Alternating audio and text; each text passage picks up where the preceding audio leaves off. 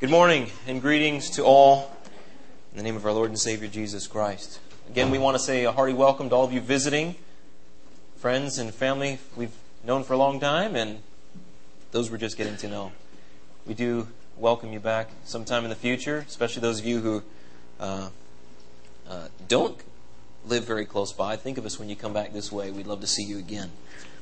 Well, for those of you who are tr- have not been here, we're currently at the tail end of a study through the book of Acts. And so we're going to turn to chapter 28, the end of the book, and read the story of what's been taking place in the life of the Apostle Paul.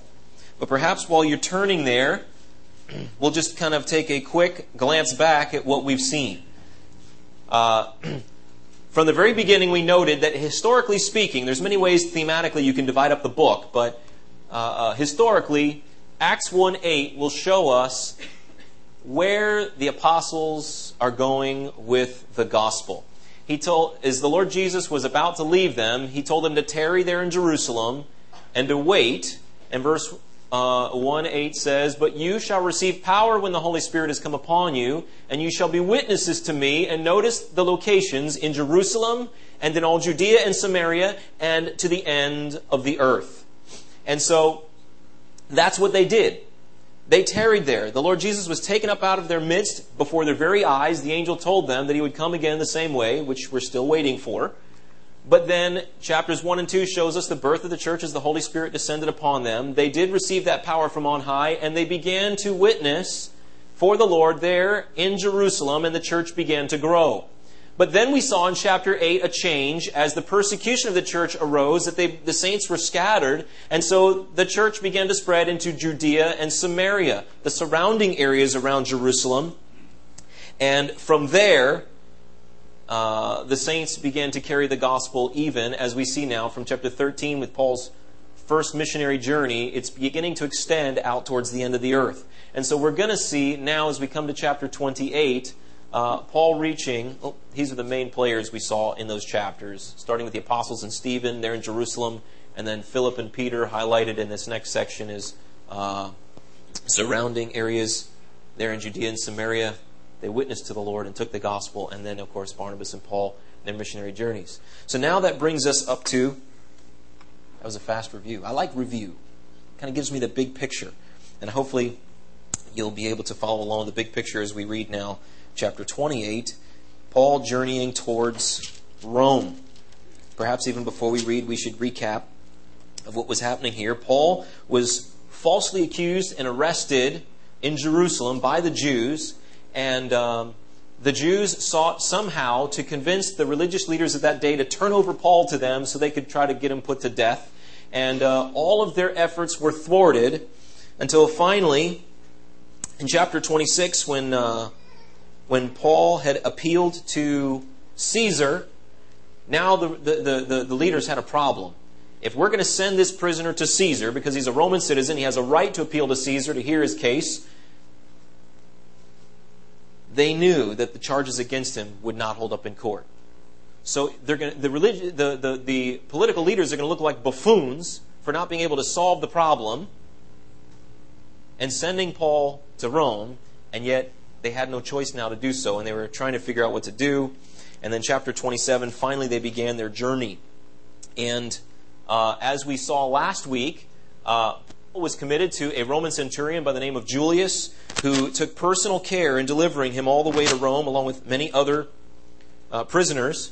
And they set forth on a ship, and their journey took them Sorry, the map, I couldn't blow it any bigger. I couldn't get it any bigger without losing uh, the clarity of the words. But they started down here near Caesarea and they started to travel. They decided to go around the, the, the, the area of Asia there because it was getting to be the wrong time of year to be sailing. But they wanted to get Paul to Rome and uh, they decided, well, we'll hug the coast and we'll avoid problems. Well, it didn't really work for them too well.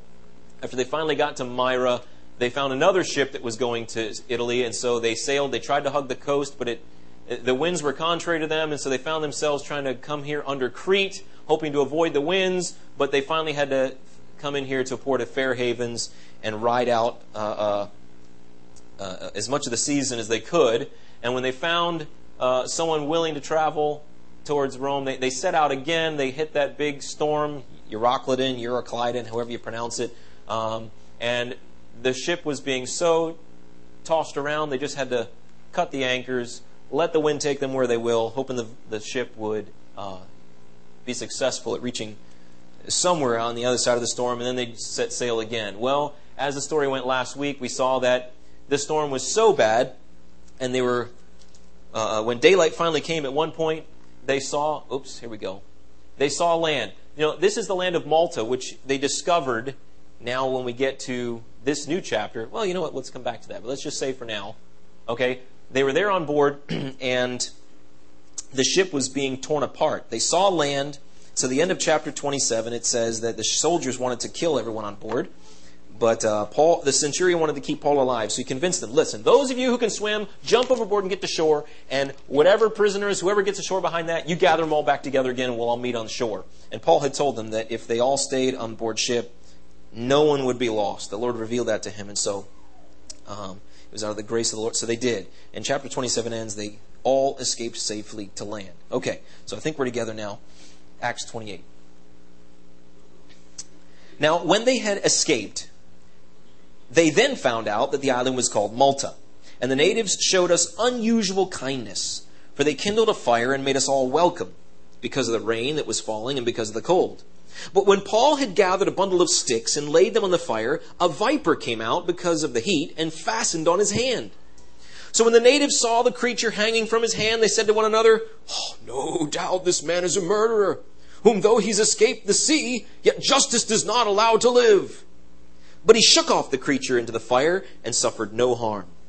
However, they were expecting that he would swell up or suddenly fall down dead.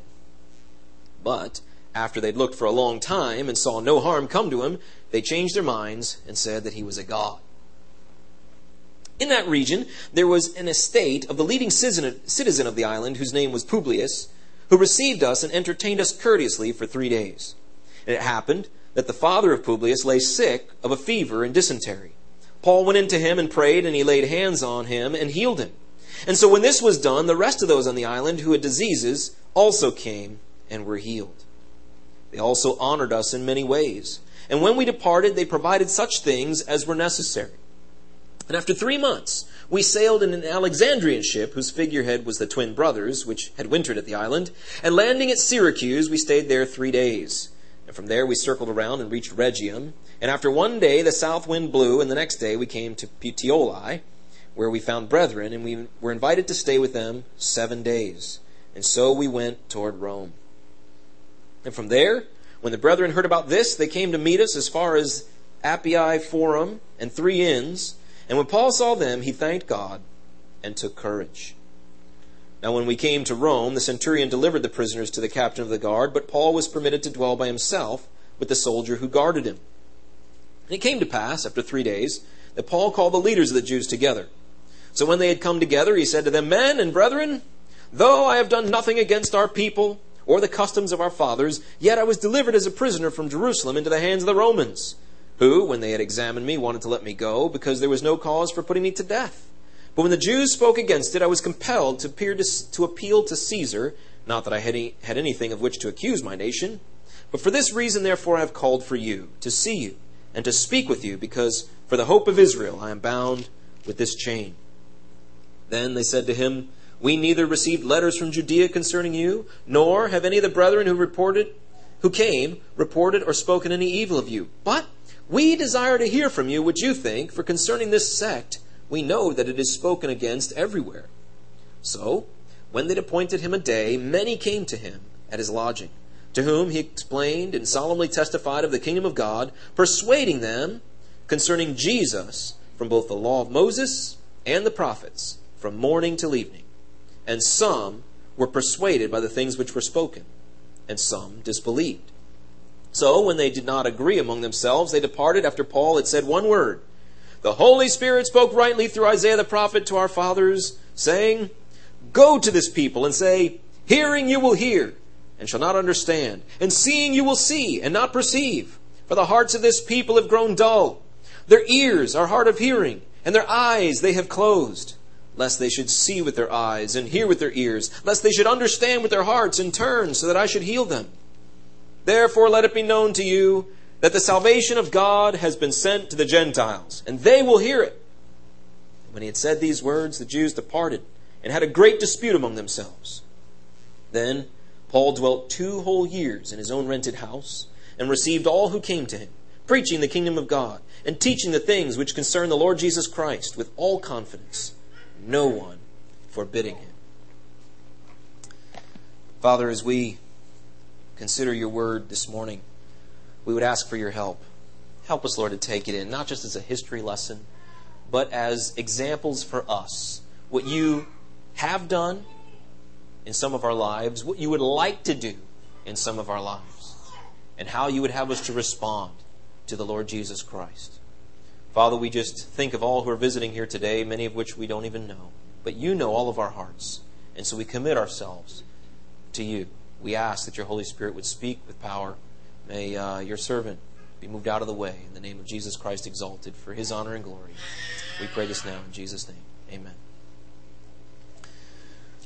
So, they jumped ship.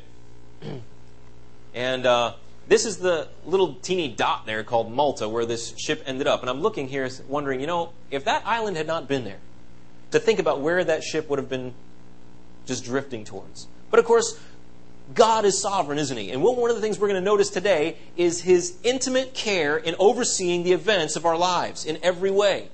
And seeing that this is a little bit of a history lesson, I went and Googled the island of Malta. And I thought, well, how big is it and what's it look like? And, and you know, right here in this little section, uh, there's actually three islands uh, uh, a big one, a little one, and another one here. And this little section right here is called St. Paul's Bay because of this story. So when we talk about can we really trust the Bible, history and archaeology and many things in, in this world will substantiate the things of the Word of God, right? And so when they were sailing, it says that they, they, they looked out in the morning and they saw land. It says that they saw some beach land in here and they, they well, let's just try to run up onto the shore. Well, it didn't work, right? They got hung up on, on the prow, the front of the ship. The back of the ship was being beaten by the waves and it began to fall apart. So somewhere in here they came to land. And they discovered it was the island of Malta. I find it interesting that the natives here showed unusual kindness. Could it be simply because God was watching out for his servant to make sure he safely landed uh, and made his way to Rome? Could it be because they saw the centurion and the Roman soldiers and figured we better be real nice so they'll not do damage to us and uh, they can give a good report to us for Rome? Whatever reasoning they had, we're not really told, but what we do see is that they received unusual kindness as they came to shore. Now, I'm sure they appreciated it. It says it was rainy and cold, much like we felt in North Carolina last week at that conference.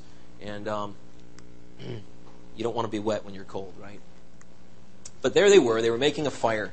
The locals came to help them. And Paul, I don't know whether to say, you know, this is a, a, a part of Paul's character. He's just trying to be helpful and a servant, and he's only gathering sticks, or whether all the, all the, the, the uh, prisoners were required by the soldiers to get busy, help them out, gather sticks. But what we do know is Paul was busy doing what he should have been doing, which was helping. And when he threw those sticks into the fire, this poisonous snake jumped out and fastened to his hand. Now, I don't know about you, but I remember on our brigade campouts when I was in high school, that's one thing to read about snakes. It's one thing to read about rattlesnakes and poisonous snakes, but to actually find yourself going through the campsite and finding one right there, it's a lot of adrenaline suddenly running through your body. And uh, uh, uh, it, it's pretty scary. For those of us who are not, you know, snake lovers by nature, um, it really was unnerving. Especially when I was visiting Africa. You know, over there, I mean, a rattlesnake, I, I don't think responds quite this fast. But over there, within minutes, when people are bitten by poisonous snakes, there's no hope. And so, the, I mean, just the sight of a rubber snake sends people running because they don't want anything to do with poisonous snakes. Any kind of snake, you know, you can tell them all you want. But I remember uh, there was a kid came out with a little rubber snake that he had from somewhere, and I, I couldn't. You could not convince these people to come back. That's the. That's today in the 20, 21st century, right? Back then, they didn't have all these anti uh, uh, venom drugs they could just rush out to the hospital and get. If you were bit by a poison snake, it was a death sentence. And that's what they expected from Paul, right? They saw this man bitten on his hand. He flicked the serpent into the fire, but they all looked at him and said, He's a dead man. Yeah, maybe he escaped from whatever he's guilty of, but look, poetic justice is going to get him anyway. He's not even going to make it to Rome. He's going to fall over dead. And they were watching. And they were expecting that it would happen. But of course, nothing did happen. Praise God. He was completely protected. Now, Mark makes an interesting prediction at the end of his gospel. And I know that there are people who would like to claim this passage for today across the board, and they do some pretty uh, uh, uh, uh questionable things in response. But in Mark 16 17, they quote the Lord Jesus as saying, These signs shall follow those who believe. In my name they will cast out demons, they will speak with new tongues, they will take up serpents, and if they drink anything deadly, it will by no means hurt them, and they will lay hands on the sick, and they will recover.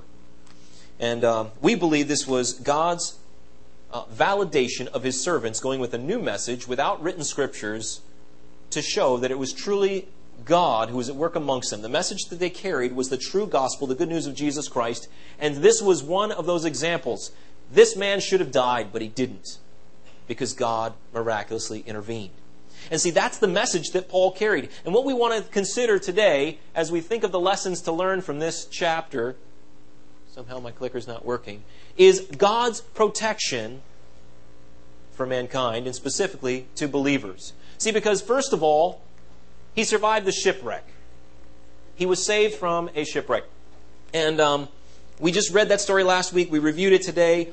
But if you were to consider for just a moment our lives symbolized by a journey, perhaps a ship, a, a voyage by ship, might help us to kind of enter into the picture of the lesson that we can learn from this. Yes, Paul was rescued. He was on his way to Rome so that he could stand before Caesar and share the gospel. But for you and me, let's think we've got a destination to which we're headed. At least where most people would like to go. You ask them, where, would, where, do you, where, where are you going to go when you die? Well, I hope to go to heaven. That's what most 99% of the people will say. I hope I'm going to heaven. That's their desired destination. However, like Paul's journey, there was a certain problem. They had gone off course. It was the wind that was contrary to them. There were problems that they were facing, and, and the ship was torn apart. And of course, the scriptures tell us about ourselves what? All have sinned and fall short of the glory of God. We are we are, are, are hopelessly doomed because of that sin, because the wages of sin, the Bible says, is death. There's no way to escape. We've been separated from God spiritually, and, and when we leave this scene with that problem unsolved, we will be separated from him forever. The Bible calls that the lake of fire, the second death, eternal death. And so, like those aboard ship, they were, they were facing certain destruction and doom, and that's why they thought, well, let's just kill everybody and be done with it. But just as God intervened there, the Bible tells us He's intervened into our history of life, hasn't He? He sent the Lord Jesus Christ into this world so that He could go to the cross and pay the death penalty that we deserved to be our substitute so that we can be set free. If only we will come to Him, if only we will receive the Lord Jesus Christ is our Savior, if we will commit our eternal destiny into His hands, we can be set free from that penalty through the Lord Jesus Christ. So, just as Paul was saved from shipwreck, you can be saved from spiritual shipwreck. And if you don't know the Lord Jesus Christ as your Savior, I would just appeal to you today don't leave this room unless you know. That you know that you know your sin has been forgiven and you will be set free from the destruction of the wrath of God that is upon all of us unless we come to Jesus Christ. But having been saved from that shipwreck, having been saved from the punishment of our sin, what do we see now about God's protection? What he was saving Paul from? Well, he was also being saved from this serpent. Interesting. The serpent is referred to in Revelation, that old that serpent of old, the devil. When we look from the beginning of the scriptures to the end, we see the serpent striving against man. Yes, it was a creature in the garden, but the Bible tells us very clearly that Satan himself was working through that serpent to cause mankind to disobey God. That's how they got off course. They gave into his temptations. They gave into the whisperings and the logic that he was, that he was presenting them. And being deceived, Eve took the fruit and she ate of it, gave to her husband, and he ate it also. That was the beginning. And when God came to them and pronounced the judgment for having disobeyed, he clearly told the serpent what would happen. There was a promise there. And the promise was that one of the seed of the woman, well, let me just read the verse. This is Genesis 3 15. It says, I will put an enmity between you and the woman. He's speaking to the, serp- the serpent, the devil now. He says, There will be enmity between you and the woman, and between your seed and her seed. Those who came from Adam and Eve are at enmity with Satan and those who follow him. There is a spiritual battle going on. And Ephesians tells us very clearly we don't battle against flesh and blood, but against the principalities, the powers, the spiritual forces of wickedness in the heavenly places. And we try so hard to deal with the physical problems that we have. We come, and, and, and many people, they turn to God, and, please help me find a job. Please uh, uh, protect me on my ride home. Please heal me from this sickness but they stop short of realizing that there's a larger battle at stake besides the physical realm. The spiritual realm, it says that Satan is there, and most of the time, rightly accusing us before God, saying, He doesn't deserve to come into heaven. He doesn't deserve your kindness and your grace. He's guilty. And so rather than struggling against ourselves, condemning ourselves, whether struggling against those around us in the physical realm, we're challenged to realize it's a spiritual battle we're a part of. But praise God, Colossians chapter 2 tells us that there was a victory accomplished by our Lord Jesus Christ on his cross. Colossians 2, speaking of those who believe in Jesus Christ, he says in verse 13, You being dead in your trespasses and the uncircumcision of your flesh, God has made alive together with Christ, having forgiven you all your trespasses, all your sins. He describes how that happened in verse 14. See, he says, You who are in Christ have been forgiven of all your sins. He says, verse 14, having wiped out the handwriting of requirements that was against us. When people were crucified in, in Rome's day and they were hung on the cross, there was a certificate, there was, there was a, a, a summary of what they were accused of, what they were guilty of, written over their heads. And it says that certificate, that handwriting of requirements of the law that was against us, it says, which was contrary to us, God has taken it out of the way, having nailed it to the cross. That's Jesus' cross. And having disarmed principalities and powers, he made a public spectacle of them, triumphing over them in his cross. So, for those who don't know the Lord as their Savior, you're still a victim of this spiritual battle. And Satan is trying to do everything he can to deceive you and to keep you from coming to Christ. For those of us who know Christ, we need to remember we still have an enemy, don't we? And we have God's protection to stand against him. That's why he says in Ephesians 6, put on the full armor of God. We need to, by prayer, be before Him and, and, and learn how to wear each of those pieces of the armor of God. With the having our, our waist girded with the with the truth, and our feet shod with the preparation of the gospel of peace, the breastplate of righteousness, the helmet of salvation, the, the shield of faith, the sword of the Spirit. And with prayer, we can stand against our foe. We can resist the devil, and he will flee from us. But not because of us, but because of Jesus Christ and the work that he's done on our behalf for us. Well, Paul experienced that, both physically and spiritually. So he comes into the, the town there on Malta, and it tells us that he began to heal. He was brought to this man Publius, who was the leading citizen there, some sort of political leader, and he invited them and entertained them in his house for three days. And they discover there that his father is sick an, an incredible sickness. He's got fever and dysentery, and I had some form of dysentery over in Africa uh, when I was there for the better part of a month, and it's the worst I've ever experienced. Uh, up all night, all day, just your whole body aching. I don't know what kind of situation he was in. That was with antibiotics and medical help for me, but they didn't have that then. Now I find it interesting. Luke, the one writing this book, is a physician. It doesn't say they called him in and he did anything for them. What do we see? It says that Paul went to Publius' father and he laid hands on him and he healed them. He was using the spiritual gift that God had given him and he healed this person. And when the news began to spread, it says the rest of those on the island who had diseases, they all came and were healed. And so for the next three months, when they stayed on this island, they were honored guests. It says they treated us, they honored us in many ways. And finally, when it came time for them to depart, to depart they provided such things as were necessary. They, they sent them off with a, a great send off. doesn't say that everyone came to know the Lord, but see the work that God did. It, the Bible says when a man's ways please the Lord, he makes even his enemies to be at peace with him. And we should strive for that. Yeah, it doesn't mean we can eliminate all problems, but we can at least not be the reason for the conflict as we see the Lord working through us to bring about good relations between those, us and those around us. well, the time finally came after the three months for them to board ship again. They found an Alexandrian ship heading there to Italy. They got aboard, and the scriptures tell us that it was a quick trip, a matter of a few days, and they found themselves already up here into Sicily and Italy on their way to Puteoli. And interesting thing is what? They find brethren along the way.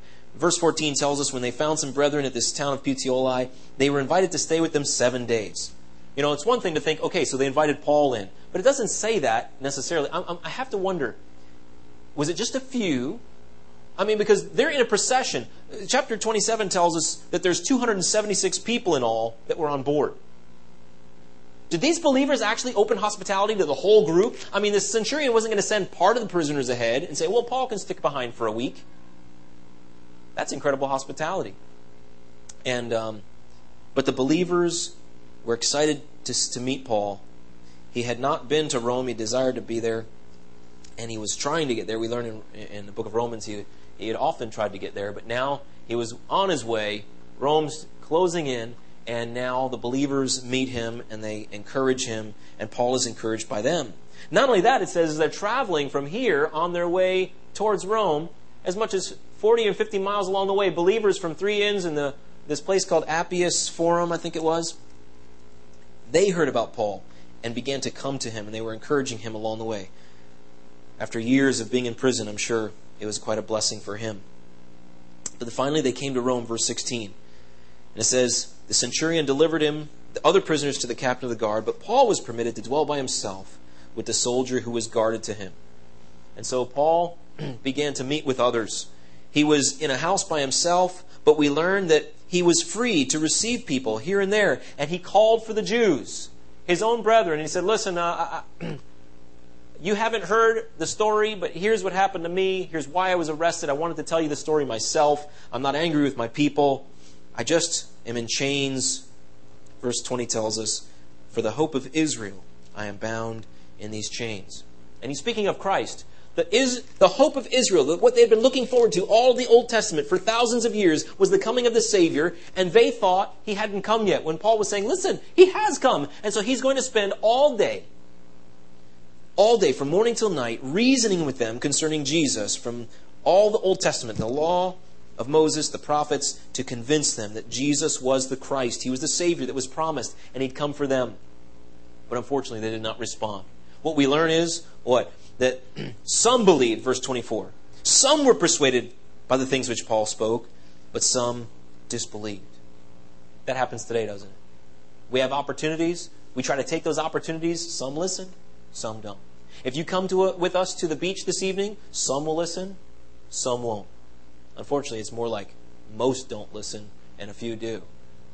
But, you know, look, if they rejected the Lord Jesus Christ, the perfect servant of God, what more can we expect? But we're going to do our best, as Paul did, to serve him, to witness for him. That was my outline for the second section, is that, let me just go forward to that. God, what was he? He was saved from shipwreck. He was saved from the serpent but he was also saved for something. The Bible tells us that we have been saved for something. The first thing we saw Paul in this story is that he was saved for service, loving service for his king, for his Savior. And he used the gifts that God had given him to serve others. He healed the, those on Malta. And you know, God has given us a service to do, hasn't He? Ephesians chapter 2 makes it very clear. It says, It's not by any works that we have done, but by His grace that we are saved through faith. And that not of ourselves, it's a gift of God, not of works, so that no one can boast. When it comes to salvation, it has nothing to do with trying to be good to undo the wrong things that we've done. The problem is we're already guilty, we're already doomed, right? No amount of good deeds is going to undo the bad ones that we've done. Just like if you owed me a million dollars, You can be very kind to me and not get into any more debt tomorrow, but we still got yesterday's debt, right? And so, when standing before a holy God, there's nothing we can do to undo our, our, our, our sin, but once we're saved, that passage we just quoted goes on to say in verse 10, we are his workmanship, created in Christ Jesus unto good works that God has prepared beforehand that we should walk in them. So, what he wants for you to do, the good works in your life, are different than mine because he's given you different gifts. He's placed you in a different realm of people. And so he wants each of us to look to him as our Lord for the empowerment to do what he's called us to do. Remember what he told the apostles in, in chapter 1? You will receive power when the Holy Spirit comes upon you, and you will be witnesses to me right where you are. And I'll take you from there, and your influence, you'll, you'll go from place to place, and ultimately the whole world will be covered as you serve your Savior. If you know the Lord Jesus as your Savior. That's the starting place. But once we have been saved from our sin, He saves us for something. Titus chapter 2 tells us the same thing. Titus 2:14 speaking of the Lord Jesus Christ says who gave himself for us that he might redeem us from every lawless deed and to purify for himself his own special people who are zealous for good works. You know, sometimes we're really good at saying the good words of the gospel, but we need to be on the lookout on what works God has for us that we can do. Not that we just get into humanitarian care and forget the gospel, as some have done, but they go hand in hand. We should be about both as we serve the Lord. So he was saved for service, but also here it is. I couldn't find an S. We had the shipwreck, we had the, the serpent, the service. If you got an S to help me out here. Um, salvation? No, he's already saved. But, but he was a witness to Christ. And so there he was in Rome for more than two years. Yes, his original hearers, the Jews, as a whole, they rejected the message, right? And so he would tell them here in verse 28, he said, Listen, because, be, I've come first to the house of Israel. The promises were to you first. And so now that I've come, some believed, some did not. There was a great dispute amongst them, but they, by, by and large, he quoted that passage from Isaiah where it said, They will shut their ears so that they cannot hear. They will close their eyes so that they cannot really see the truth, lest they be saved. And because of that, he says, Now look, the gospel's now turning to the Gentiles, and they'll listen, and they have, right? We are living proof that the gospel continues to go to the ends of the earth, not only in his day, but has continued to ours. And so it says in verse 30 that Paul dwelt two whole years in his own rented home and received all who came to him. And it says that as he preached the kingdom of God and taught the things which concern the Lord Jesus Christ, it says he did it this way, with all confidence and no one forbidding him. That word confidence has the idea with openness, clarity, calmness, without no one forbidding him. He was at peace to proclaim the gospel. Now, you know, I, you can say, well, he was still he was still a prisoner, wasn't he? Well, yes, he was. But there's a reason that they call the prison ministry here, where we send the courses to them, set free prison ministries, right? They were set free from their sin and free to know God, to serve Him wherever they were. And Paul was that way. And the Lord had opened the door even before he could stand before Caesar even before uh, uh, uh, his sentence was pronounced, he found a realm of now service for the Lord, and he was a witness for him. May God help us. You know what it says in 1 Timothy chapter 2? It says, Therefore I exhort, first of all, that supplications and prayers and intercessions and giving of thanks be made for all men. Why? For kings and all who are in authority, that we may lead a quiet and peaceable life in all godliness and reverence. For this is good and acceptable in the sight of God our Savior, who desires all men to be saved and to come to the knowledge of the truth. For there is one God and one mediator between God and man, the man, Christ Jesus, who gave himself a ransom for all. And you know, if you don't know the Lord as your Savior today, we want to tell you again you can avoid the shipwreck of your soul, spend an eternity with Christ if you'll come to Him to find the salvation that He's offering that can only come through that one mediator, Jesus Christ. And if you know Him, like I do, may we pray for one another. May we pray for our country. May we pray for our, our neighborhoods that God would open the doors for us, that He would show us those open doors so we can walk through them and be faithful at serving and witnessing for our Lord Jesus Christ. Let's pray. Father, I thank you for the challenge you've given me personally. There's so many aspects to this relationship that you've brought us into once we come to know Christ as our Savior. There is an endless opportunity of ways to serve. And we remember the story of that servant who has committed a, a talent, a stewardship, a responsibility, and yet buried it in his yard and did nothing with it. His master was so displeased. And we must ask ourselves, what am I doing with the gift the Lord has given to me? Help us to be able to know what you would have us to do in service for you as your children, as your, as your people who have come to know Christ as our Savior.